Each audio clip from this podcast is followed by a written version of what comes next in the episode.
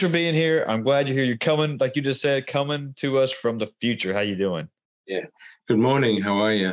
Doing great. Thanks for being here. So I guess let's uh, get the ball rolling here, get us talking, get the conversation going. Why don't you give a little bit of your background to the audience so they kind of know what we're what they're jumping into about listening to us talk here?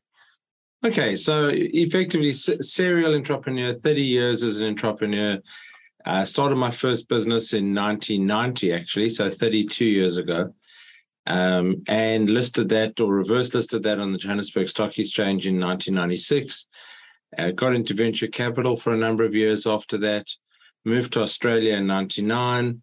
Uh, worked for a venture fund, listed that on the Australian Stock Exchange in, in 2000 which was great timing, you know, three months before the tech crash in 2001.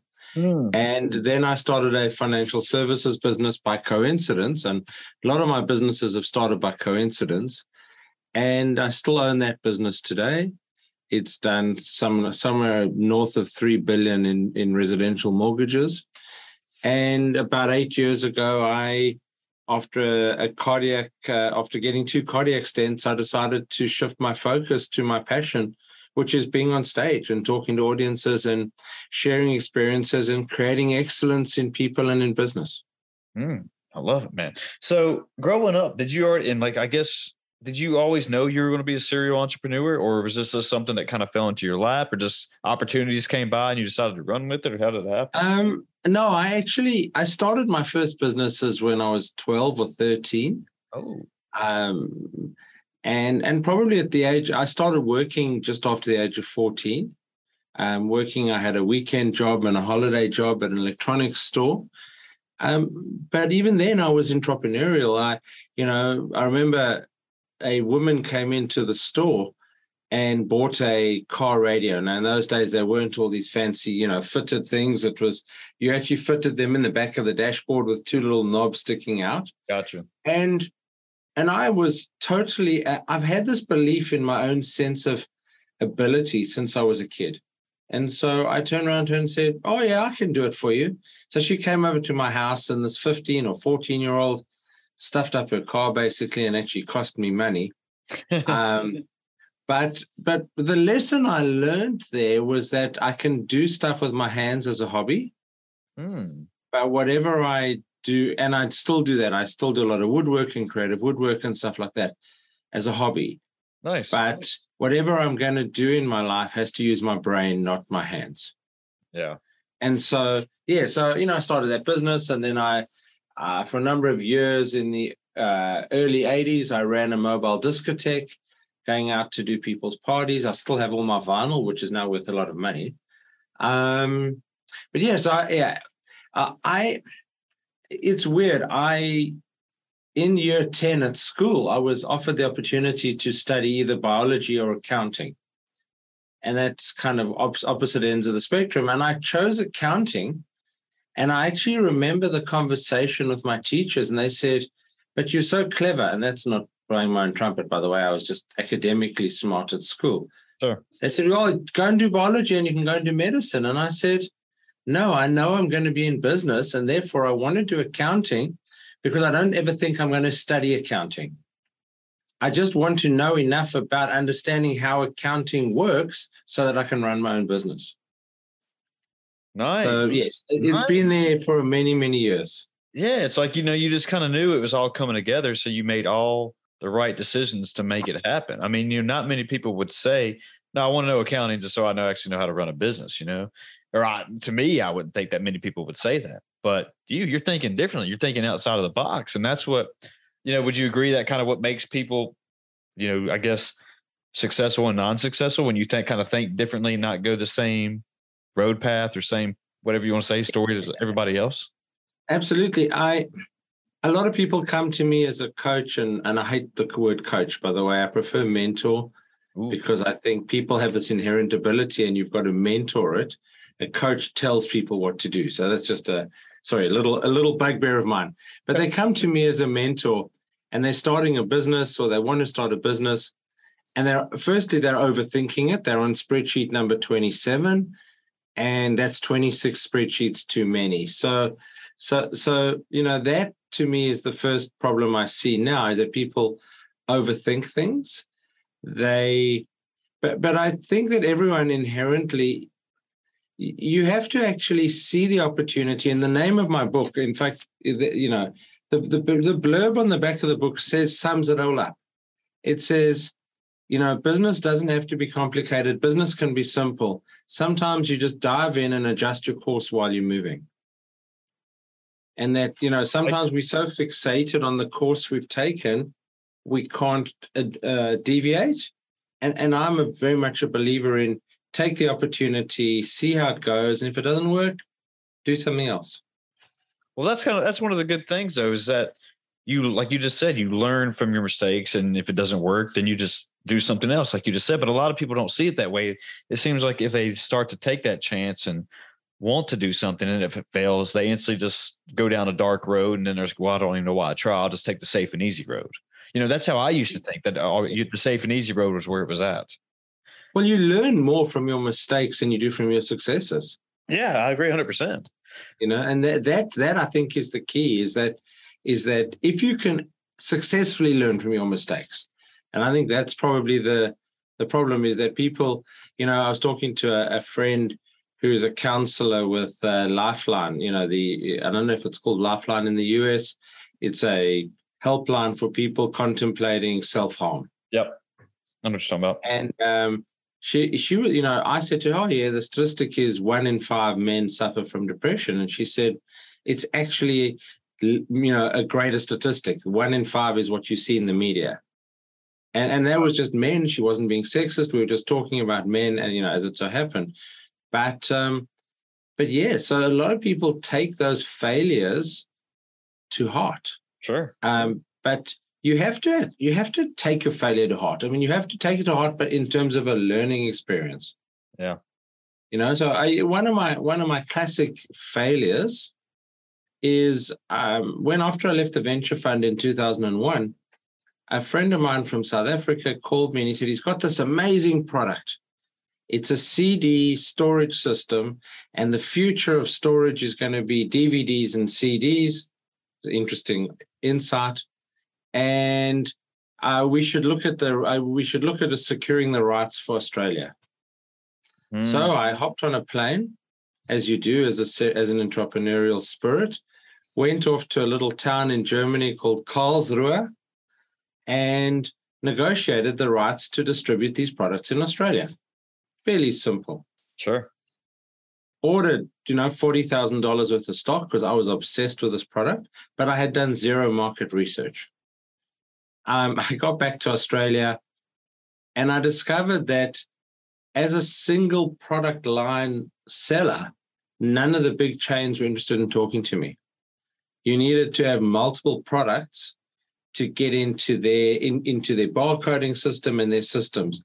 And so I ended up, you know, pretty much giving that stock to someone about five years later who sold it and helped him on his way. But you know, he sold it to the two dollar stores or the one dollar stores, whatever the you sure. know the, the particular definition is. But it was a dismal failure because I, I I loved the product, but I didn't understand the market that I had to get it into at all. Mm. Wow.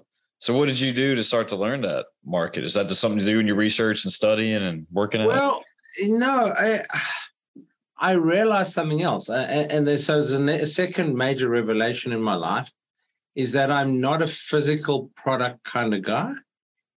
I'm a service kind of guy. Okay. And so my serve my business in South Africa that we started in 1990 um, put that into context. Nelson Mandela was released in 1990. Okay. Okay. And the African National Congress, which is now the ruling party in South Africa, was unbanned in 1990. Okay. So when you put those two events together, six months later, my partner and I decided to start a consulting business. You know, 26 year old young white kids with no business experience. We thought we'd go and teach businesses how to how to run their business little flaw in that theory, but it didn't stop us going out there. Um, after a couple of months, we won one contract, but then we were, it was suggested to us that we start an education business because we both have master's degrees and Um, you know, we thought, yeah, that sounds like a good idea. So we started an education business. We were in the right place at the right time. Uh, no doubt about that. With the and with Mandela's release and the unbanning of the ANC, South Africa experienced the surge in the need for the previously disenfranchised masses, the, the majority of the black population, wanted education. And so we started an education business without, again, without thinking about the research, without doing anything. We found premises, we found teachers, we started an education business. We had 20 students in the second half of 1990. By 1996, when we reversed into a listed shell, we had 4,000 students, six campuses, and a 50,000 square foot building. Wow. Okay. You know, and so we did a lot of that through weird marketing, through through low cost, what they call now guerrilla marketing. It didn't have a name in those days. Right. Wow. Wow. That must be, well, I mean, what, did you ever think it was going to go that big? I mean, was that, or was, was that your dream or was it just kind of taking it step by step? It was a step by step, but my partner and I, you know, so we would advertise, we would have these open days or registration days. And, and so there was a bit of logic in what we did. When you go to university, and again, I'm not sure of the US system, but from what I understand, people all arrive on campus on one particular day. Correct. And you know, it's a vibe. There's a vibe around everyone arriving and registering and finding their way around. So we were we took premises across the road from the main university in Johannesburg, University of the Witwatersrand, and we wanted to create this vibe. And so we had opening days or registration days where all the students would come and register and buy their books and all that kind of stuff. We were effectively a junior college in in in, in uh, somewhere between a technical college and a and a junior university. That that was where we were positioned. And we always joked with each other on the morning of this. We'd say, "What happens if we threw a party and everybody came?" okay, um, so so it wasn't you know we we could cope with 50 students to 500 students because we had a ready source of academics across the road at the university who wanted to have a side hustle and earn some extra money. So we kind of knew that we could scale the business very quickly if the numbers of students increased, mm. because we could literally walk onto the campus, go to the accountancy department, and say, Does anyone here want to teach finance at 50 bucks an hour for the next 12 weeks? Gotcha. So, so you know, we we we didn't think through all the logistics all the time. We had classrooms, we had a building, and we went out and advertised and did all this guerrilla marketing, and it was successful. I mean, we we had the right formula, and as I said, we grew rapidly. So, 1990 we started, 92 we opened uh, one campus, 93 we opened two more, 94 we opened two more. Wow. Yeah. So earlier you said something about you were kind of in the right place at the right time. I mean, do you think a lot of that, you know, when talking about success and you know being an entrepreneur and like, is that kind of just one of the better things to happen if you just or kind of get a stroke of luck, I guess you could say, and you know you're at the right place at the right time, and bam, magic happens, or yeah, absolutely. Um, I, I fully accredit what was happening politically in South Africa to a large degree to our success. Mm. Um, but but you can't just rely on luck. I mean, uh, you know, sure. you you you don't actually put the luck out there. I've only analyzed it over the last few years since I wrote my book in 2018, and oh, well, I published the book in 2018. There's another story of of of how long it took me to write a 120 page book. Um, but only then did I really start analyzing the success of that and and even my mortgage business in Australia. None of them were really by design. They were by by backing myself. Wow. Um, or backing in, in, in South Africa, my partner and I backing ourselves and saying, we have the ability to do this. We're not sure what this is, but we'll adjust it as we move along. Mm. And so so yeah, we were in the right place, the right time. But did we analyze it? No. Now looking back, I go, oh my God, there was a perfect storm of this need for education and us offering education and being really cool and hip and friendly and young and all those other things. Yeah. Did you always learn to kind of bet on yourself and have that confidence in yourself, or is this something that you had to teach yourself and you kind of got from life, your journey, your people you've met, or books you've read, or whatever? Well, no, not necessarily books. I mean, I, my my late father took me to Toastmasters when I was fourteen, Okay. and so by the age of twenty, I was still at university. I was the South African Toastmasters champion. Uh, I won the, the the South African Toastmasters championship. I wasn't allowed to compete internationally because I was a young white kid, um, and South Africa was the pariah of the world at that point in the mid eighties.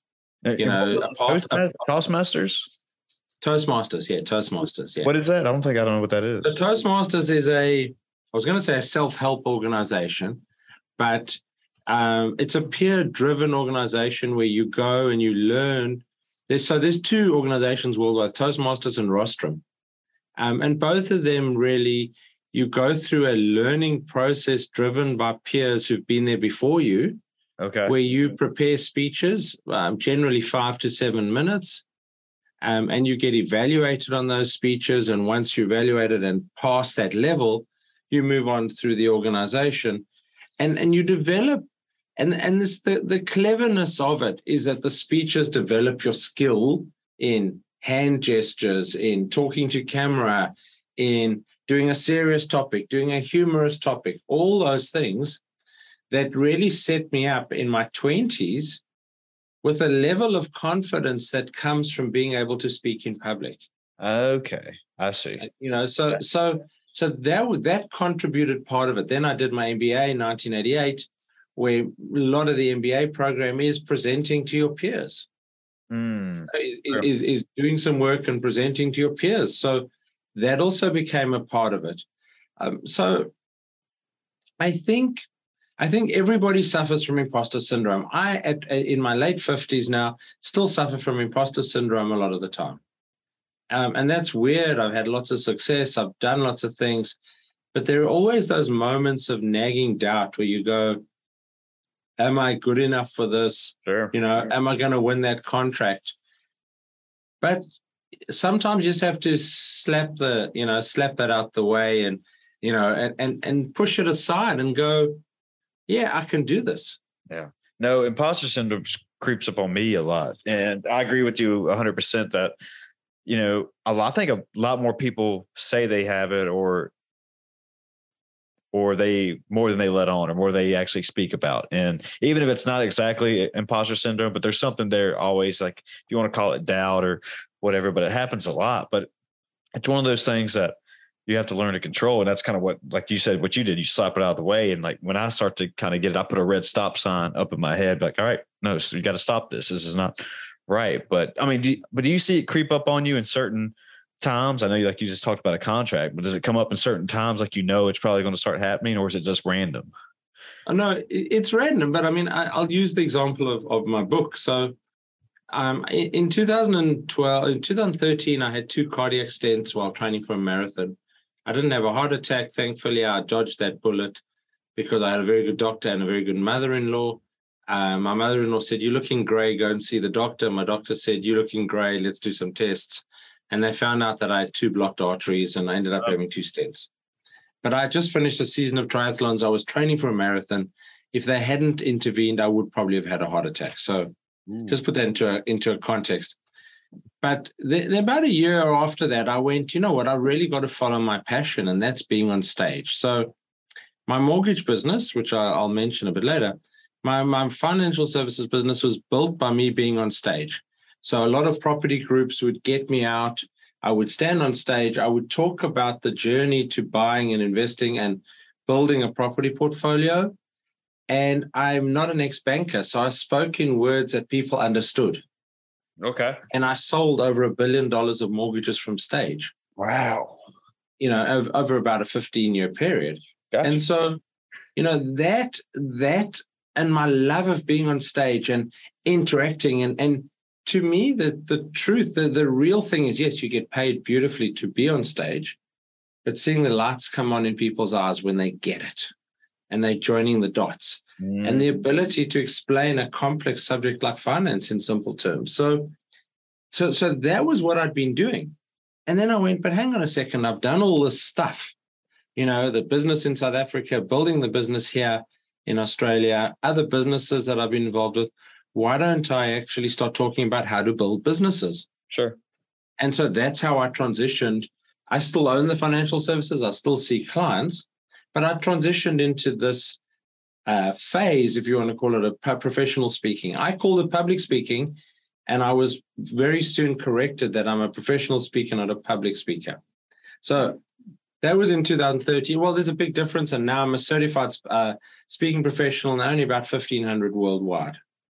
So um, I, I started writing the book. Actually, my very first professional speaking gig was at a mortgage conference in Melbourne, which is, you know, four-hour flight from here. Yeah and I I got on the plane after speaking twice at the conference, going, Oh, that was so great. I had such feedback from the audience, fantastic feedback. I need to write this down. And I started typing on my iPad, which in and of itself is problematic because it's not tactile. So you're watching your two fingers every minute. Okay. and I wrote 2,000 words in those four hours wow. because it was just flowing. Sure. What I'd spoken about the conference, I just started putting down. And then for the next year, every morning, I I sat, I got up at 5:30, got a coffee, and wrote for about half an hour. Nice. And I wrote 40,000 words, 35,000 words. And I read the book from cover to cover, and I went, no one really wants to hear this.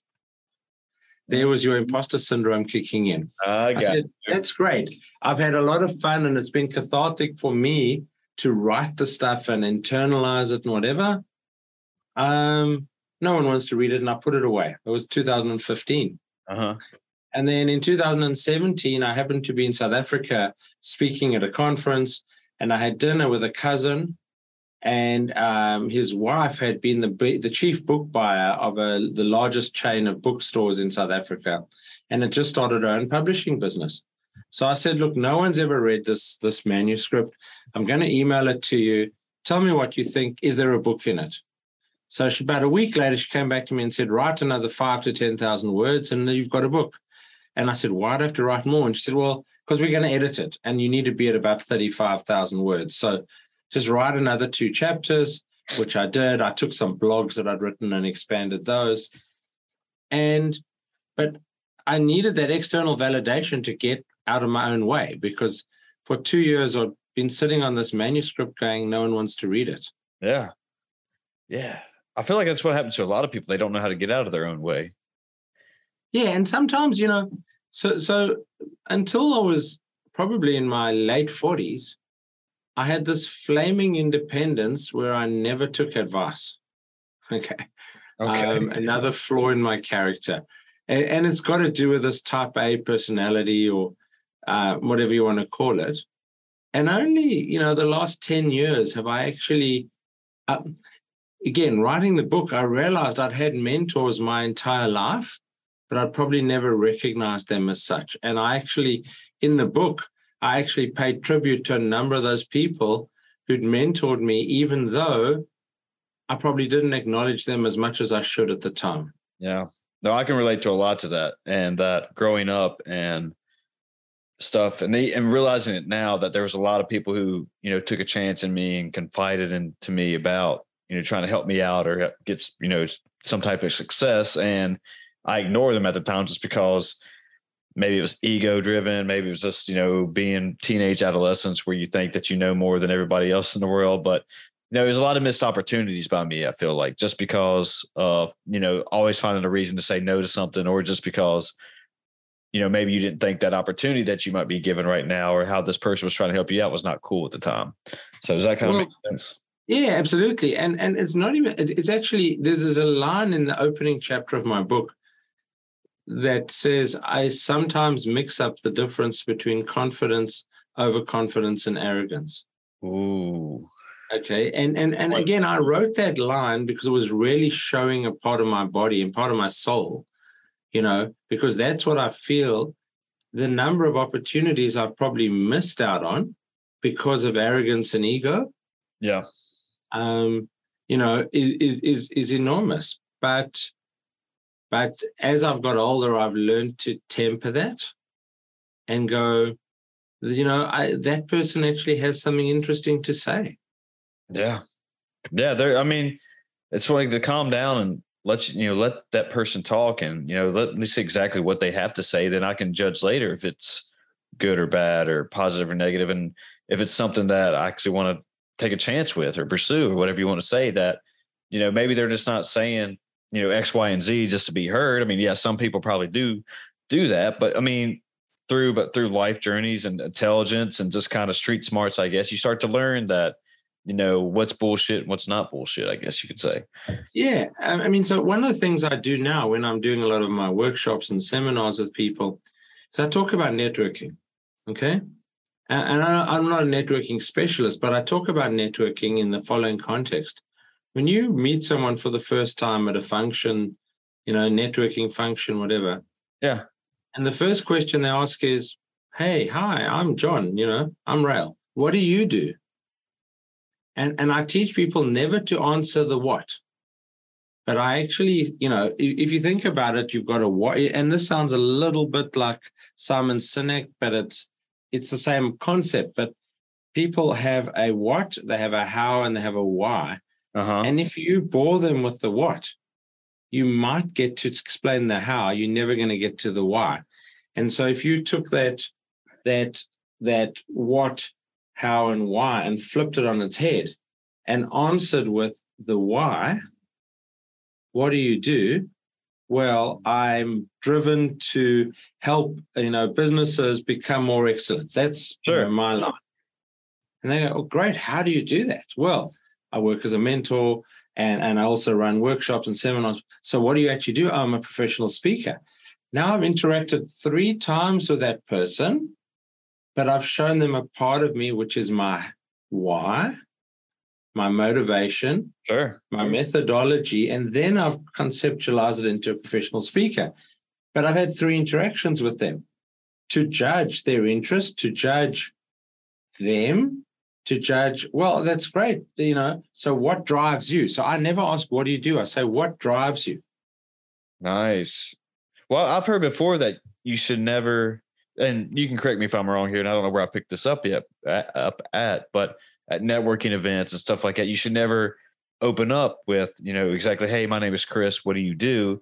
Just because it seems like that person is just trying to size you up based on what you're your job title is or whatever your title is rather than just like on what you said like trying to actually get to know the person and what drives them and what motivates them inspires them and x y and z oh absolutely so you you know you want to you want to create rapport and you want to create rapport easily so one of the workshops that i run um, fairly regularly for businesses is on communication right and and so the question you can ask naturally is well why is it different well it's called Communicating in Full Color. Okay. Okay. Um, and I actually teach people, it's based around DISC, which has been around since 1929. Um, and, and when you say DISC, sometimes people go, oh, not that thing again. Mm-hmm. But the truth of it is, DISC as a as an understanding of human behavior is incredibly powerful. And and I give out these things called the cube. It's got my picture on the front of it. Oh, I see. Okay. But it, what it does is on the bottom, it has four a, a two by two matrix, four four divisions, and you actually look at the words on each of those four places on the bottom, and they define different behavioral styles. So if I just look at this one, amicable, friendly, good listener, patient, relaxed, sincere, stable. So if I'm talking to somebody and that comes across in the conversation, I can flip to the green. That was a green, by the way, that I picked. Go to the green side of the cube, and it tells you how to communicate with them, what they're motivated for, and how they react under stress. And, and that's obviously a simplistic version of what I do in four hours. Nice. But but part of that four hours is exactly that, is is looking at how people shake hands, how people dress, yeah, how do they conduct themselves and then, yes, you're making some levels of assumption about their behavior, but then you're communicating with them in a way that really gets to the core of them as opposed to you. You know, home opens, real estate agents, okay? Mm-hmm. Real estate agents go to a real estate to a, a home open, or they call them home opens in Australia. Yeah, I know what you mean. And um, you walk in, and the real estate agent says, Hi, my name is John. Thank you for coming to my home open. Then they take a deep breath and they start talking. And this house is, and this house is so many square meters of land, and it's near a school, and this is what you're going to pay. Nothing there is directed at me, but it's supposedly directed at me. Gotcha. Because he hasn't asked a simple question to find out what I'm interested in Sure. and then direct the communication directly to what I'm interested in. Yeah. I mean, that's a lot of it too, is just that, you know, you let other people start talking. And even if it's not exactly what you want to hear, that, but it's something to get the conversation going, you start to learn, you know, what they're interested in, so to speak. And that, you know, it is like what you said with how, what, and why. But, you know, you just, if you instantly go off with exactly what you said, like, hey, it's so many square meters, it's next to the school or whatever. So most people, like for me, I would instantly be turned off.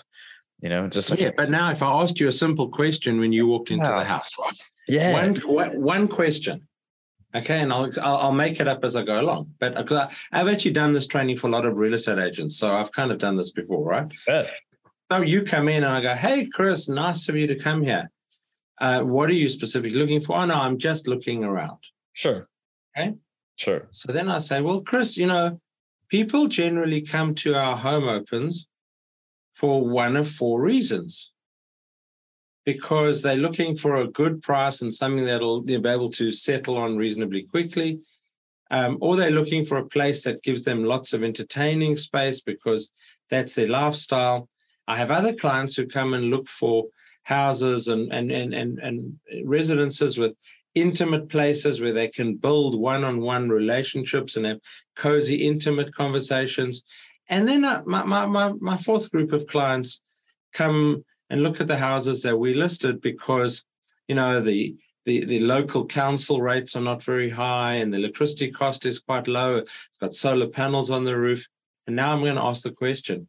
So, Chris, which one of those four things is the most important to you? Hmm, the entertainment. Okay. All right. So Yeah. you'll go, oh yeah, I want to. I, we entertain a lot. Yeah. We want big open spaces, right? Sure. So my whole conversation with you now is, oh, this house is amazing. Has this massive patio area, veranda outside, and the neighbors all cool. They don't mind late parties, and you know it's really well soundproofed in the garden. You've heard everything Uh. you want to hear because you're interested entertaining. Sure. Okay, And then you might, you know, it's, it's often complementary in a couple where one of the couples, you know, more interested in what's it going to cost us to own this house, and one is interested in having the parties.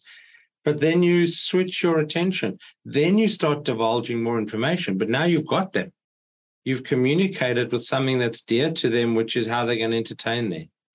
Yeah, yeah. You kind of get what they exactly what they're wanting, and you're showing all the good things about it, and you're going from there rather than just showing them stuff that they don't want to hear anymore. You know? Well, yeah, but then also the, the real estate agent, when they walk home, when they get home and they go, Oh, we saw five houses today. But remember, Rael, geez, he got to the core of what we really like yeah, there you go. So, and I did nothing different. I asked one question framed in a particular way. Mm. Yeah. There's a there's a lot of that just what is it like kind of the gift of gab? That's kind of what we call it here, but just or is it just you know practicing over and over like what you were talking about the Toastmaster stuff and just kind of knowing like how to tweak these words and how to kind of figure out exactly what a person wants without having to go through you know the big circle. You could just kind of get to the core right in the middle. Does that take a lot of training for people learning this stuff, or is it just kind of come naturally to people? Maybe that's just what I'm asking. No, I, I actually run, you know, a half day and one day seminars called Communicating in Full Color. Why is it called color? Because if I told you that behavioral styles were were D, I, S, and C, and you know, dominance, influence, and I asked you three months later, what's your style? You Mm, wouldn't remember. sure. But when I run it and I say, oh, you're a you're a yellow or a green, people remember that. I agree. Uh, and then in the context, when I do it at a conference, I run it, say, a two hour workshop on communications, and I hand out little colored stickers that people put on their name badges. It's amazing at dinner that night, and I've seen this often. At dinner that night, People going, oh, so you're a green. So you're interested in relationships. Uh, you're interested in, and, and so they now have a different level to communicate. but now they're they, they tuned into. So so what we do in the product sense is we develop something called a product card with people. So, and what is a product card? It is for each product that you sell or each group of products, you actually pre-work out your messaging for each of the four colors. And okay. there's a methodology and a technique to do that. So that I'm talking to you and I work out, oh, yeah, you're a blue. Great. I'm going to give you all the blue information now related to that product that you're interested in. I'm I'm with you now. I'm with you. Does a lot of this play into the psychology of human nature, or just kind of knowing how humans react in certain situations and just kind of getting to core of that, or is it just letting people talk and finding out it from there and letting them see their mistakes and let them see where they can kind of shine at too? Is it, or is it just kind of like most like nine times out of ten, a person would probably do this rather than that? Does that kind of make sense? Well, okay, so I mean, disc the the the, the science behind the colors has been around for 103 years now. Okay. Uh, hundreds of millions of people have have have have had disc assessments done on my website, I have a free one. It's about 20 questions or 15 questions. You click on that and it gives you a quick a quick overview of what your color would be, right? It's a sure. free service. It's not the detailed report, okay? So there's definitely a lot of psychology that's been built into it over the years and a lot of understanding of human behavior. Where um, I have taken it as a speaker is I've started analyzing what car people drive how they shake hands. And I'll give you a classic example. I'll use three American presidents, and this is not a political statement. Sure. By the way, okay. this is just observations of human behavior. Okay. In my world, Donald Trump is a red. Okay. Okay. Because he wants to know how what's it going to cost and how soon can you deliver. Right. You know, sense. he's not interested in the detail. He's a big picture guy, and and and some of the numbers, but not really people oriented. I know that sounds like a criticism of Trump, but I'll put into context. Um, Bill Clinton was very much about it, always had a smile. Majority of photographs of Bill Clinton have him smiling. Okay. okay. Um, and so he was what we call a yellow, right? An influencer. He was about the big picture. How does what I do influence the team around me? Is it good for the team around me? And Barack Obama is the third example. He was a green, right? Which is a steadiness or compliance kind of a steadiness person. And and but is about one-on-one relationships. So if you just looked at the way those three people shook hands, okay? If you look at video footage of them, Donald Trump, my name is Donald, right? Sure. Bill Clinton, two or three pumps, right?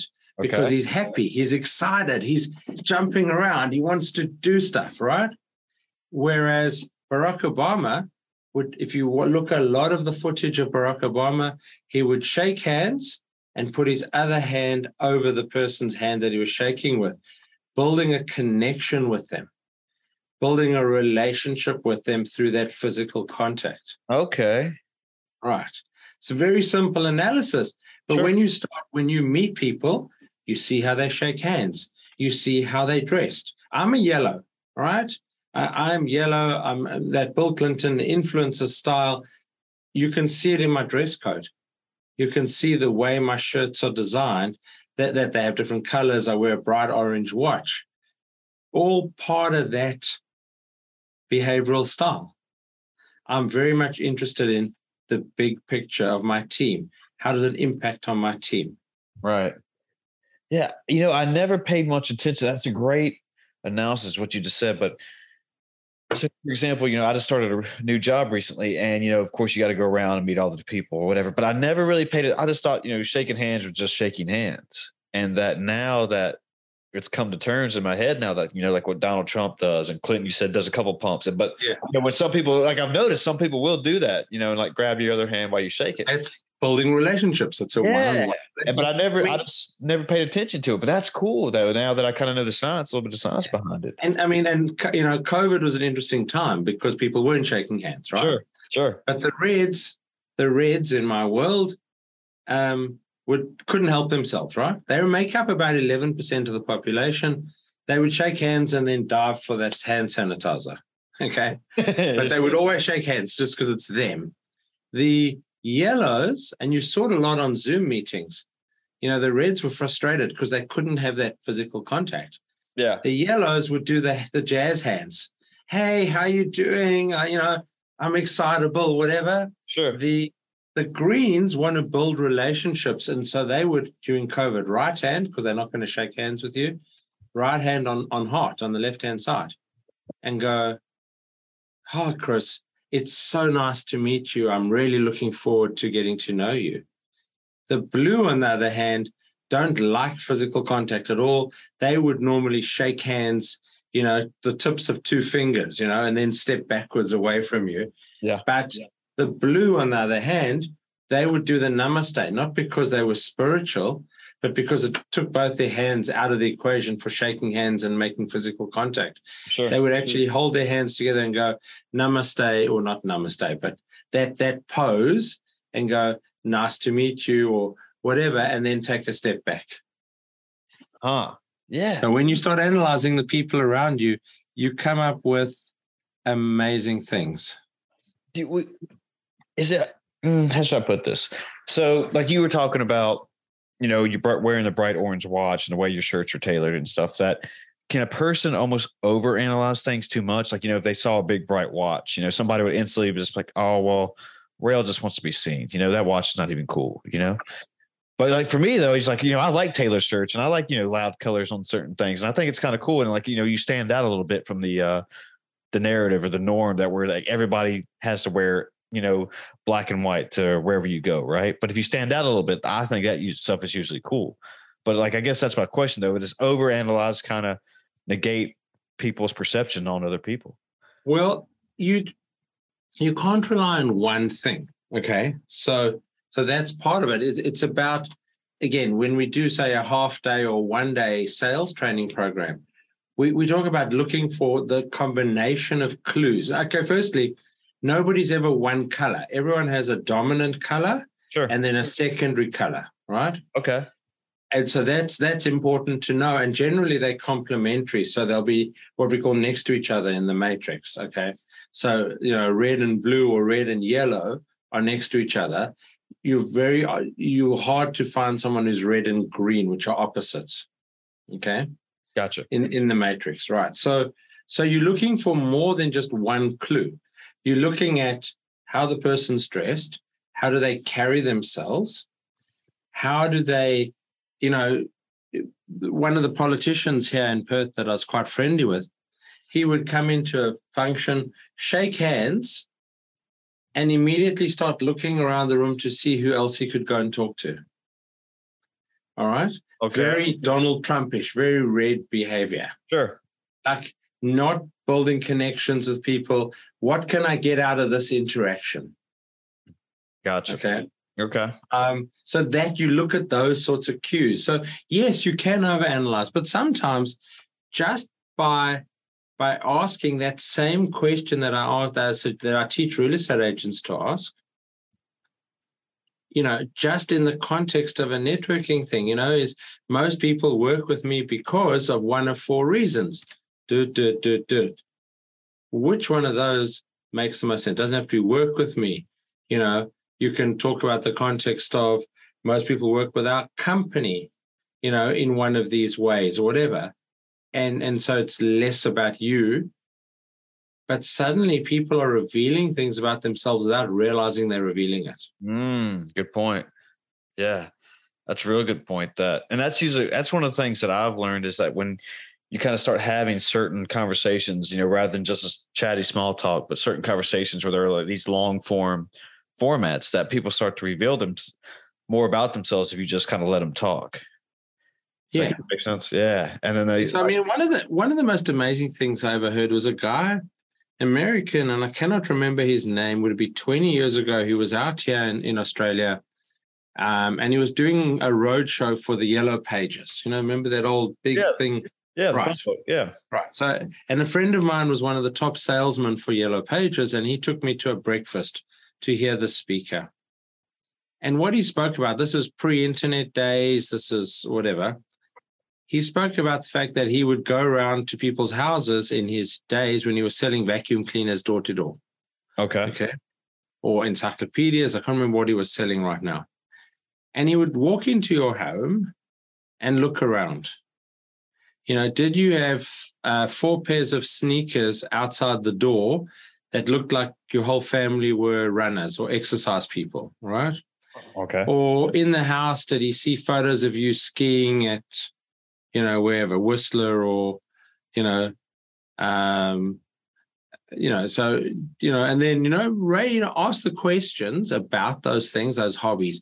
Did you see golf clubs in the corner or golf shoes outside or, you know, or scuba gear or something? So why did he look for those clues? Because he had had postcards made. This is before internet and email. He had had postcards made of him playing golf, him doing scuba diving, him skiing, him playing chess, whatever the case was, right? Sure.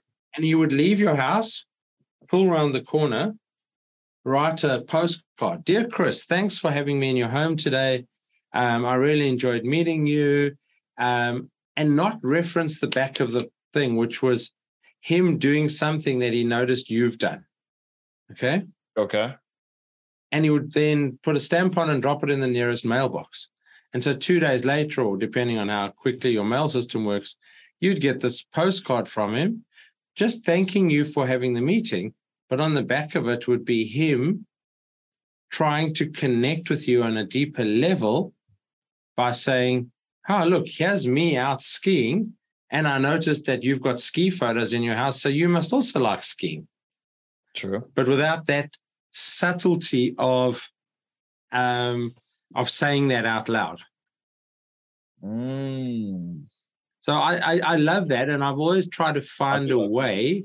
So so in my mortgage business, I have 14 and a half thousand clients. Wow. And a client called me out of the blue yesterday. He's the son, the son-in-law of an existing client who I dealt with about two years ago, but never proceeded. He just gave me his life story at the time. His wife was on maternity leave, and I said, when she's back at work, let's talk. So he called me and we were talking, and I said, So you're still working as a carpenter? And he went, there was dead silence on the phone. I said, Did I get that wrong? He says, No, the reverse. You were so accurate, and I called you on your mobile and you're in the car. Okay. Yeah. That it's just freaky. How, and I said, I, All I did was I built this filing system in my head of little facts about all 14,000 of those people. Not so I can go, Chris, uh, you were an engineer working for ABC. And you'll say, no, I was actually just a project planner and I worked for XYZ. right. But I had this sort of industry right. And so I may not know the detail of, the, of, of everything, but I've, I've internalized enough information to build that rapport with the clients very quickly. Yeah, and it's it, it goes unnoticed, like knowing like a remembering a person's name or remembering like what you just said, like kind of pretty close, like the industry they're in or what they were doing, like how much that actually means to a person, how much that actually just inside the brain they don't realize how much like what rapport you just said they just built or built with somebody. It's like when you were talking about with the real estate analogy when they remember the salesman just because you know they hit a couple different things with them but you know just remembering people's names goes a long way compared to what people you know it's un, it's, it's underlooked Well, just simple thing. When you teach, when I work with companies and I say to them, let me hear what happens when you answer the phone. Unlike a friend of mine, a, a speaker colleague who embarrasses people like on stage when he does that. Hmm. I don't. I say to them, what happens when your receptionist or somebody in your office answers the phone? sure And they say, they say, hello, my name is John. This welcome to XYZ Industries. right So the question is, what's the last thing the person hears on the phone is XYZ Industries. But that's who they're meant to call. Yeah. So don't tell them that. Go, hi. So so my team at the mortgage business answer the phones, whoever answers. House and home group. My name is Rael. My name is Rachel. So what's the last thing a person hears is the name. Gotcha. Then so when when people do that, when I phone a company and they say, uh, American Express do that really well. They go, Welcome to American Express. My name is Chris. Sure. My first reaction, because I want to build rapport with them, is Hey, Chris, nice to talk to you. My name is Rael. Stop the sentence. Now they've internalized that my name is Rael and I've given them permission to call me Rael. Gotcha. So simple interactions like that with a call center in the Philippines for American Express. Wow. But you're using the person's name straight away. Yeah.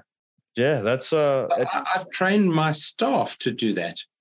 Um, that that they answer the phones like that. I mean, I've got clients of those 14 and a half thousand clients who my staff will walk into my office and go, Oh, John called today. He wants to buy another house. I'm handling it. Do you want to talk to him? I go, Are there any issues? No.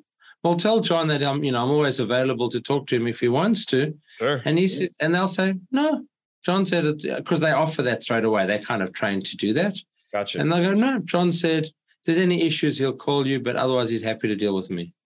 nice. So yeah, and that's beautiful, man. That takes one less thing off your plate too, and you can focus Yeah. on other things. Yeah. But, but it's also the the fact is I've shown the, the clients the trust that I have in my team. Sure. And that's then reciprocated by the clients coming straight to the team member.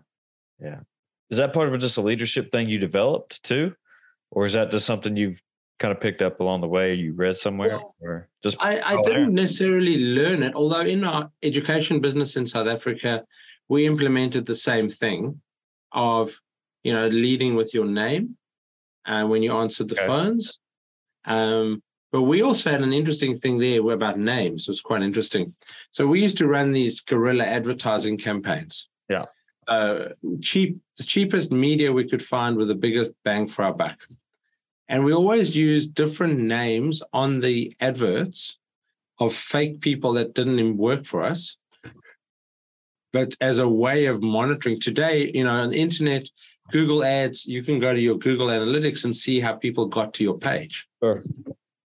When you've got an advert running on a billboard in a, or a, a poster on a street corner, you don't know how people have seen it, where they've seen it. So we would have, you know, call Kim on this number, call Debbie on this number, and those related to specific campaigns. So when someone phoned and said, Hi, can I speak to Debbie? And so interestingly, we used Debbie. We had an office in a town called Durban. And when the office was closed, they would put their calls through to our switchboard in Johannesburg. So when someone phoned and said, um, um, you know, I would like to speak to Debbie, we'd say, sorry, Debbie's not here today, but my name is Rael. Can I help you? All right. So they've phoned with a first name wanting to speak to a Debbie. I've said, Debbie's not available. Talk to me, and this is my name. Yeah. Okay. And my staff did that all the time. Nice. And so, you know, how did we work that out? Coincidence, um, you know, trying and trial and error, working those things out, but it worked. Well, that's cool. Yeah, and it's working well for you, obviously. Yeah, I mean, getting from where you started at and to what you've been talking about and where you're at today. Yeah, you've been. Seems like everything's going super smooth for you. I mean, where do you see the future going? You know, I guess I'm I'm going back before COVID. I spent a lot of time traveling um, because I love travel. Sure. More importantly, speaking and sharing the message of excellence and what is excellence. Just so excellence is showing up as the best version of yourself every day. It's a very simple definition, and it, it's you or your business. But to get a business to show up as the best version of itself, its people have to show up as the best version of themselves. And in the Australian context, you know, I would turn around to companies and or to people in a company and go, "You went on a bender last night. You know, you you you are so hungover this morning." And I go, "Yeah, I am." I go, "Well, Okay. But are you the best version of your hungover self? I'm not recommending that you come to work hungover every day. But if you are, show up as the best version of your hungover self. And what does that mean? It means admitting where you're at, not necessarily to customers, but to your colleagues and whatever. Sure. And if you open and upfront with it, that's what it does. So, so where am I going with that? So I'm spending more and more time traveling again.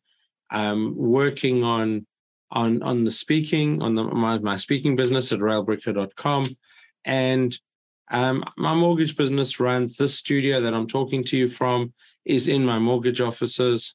I have a 14 seat classroom, hybrid classroom next to it, where i'd run a lot of small small business training, and that's the that's what I do. I'm I'm growing the business and working with more and more amazing mentor, uh, entrepreneurs and and companies that are growing and helping them on that journey to growth.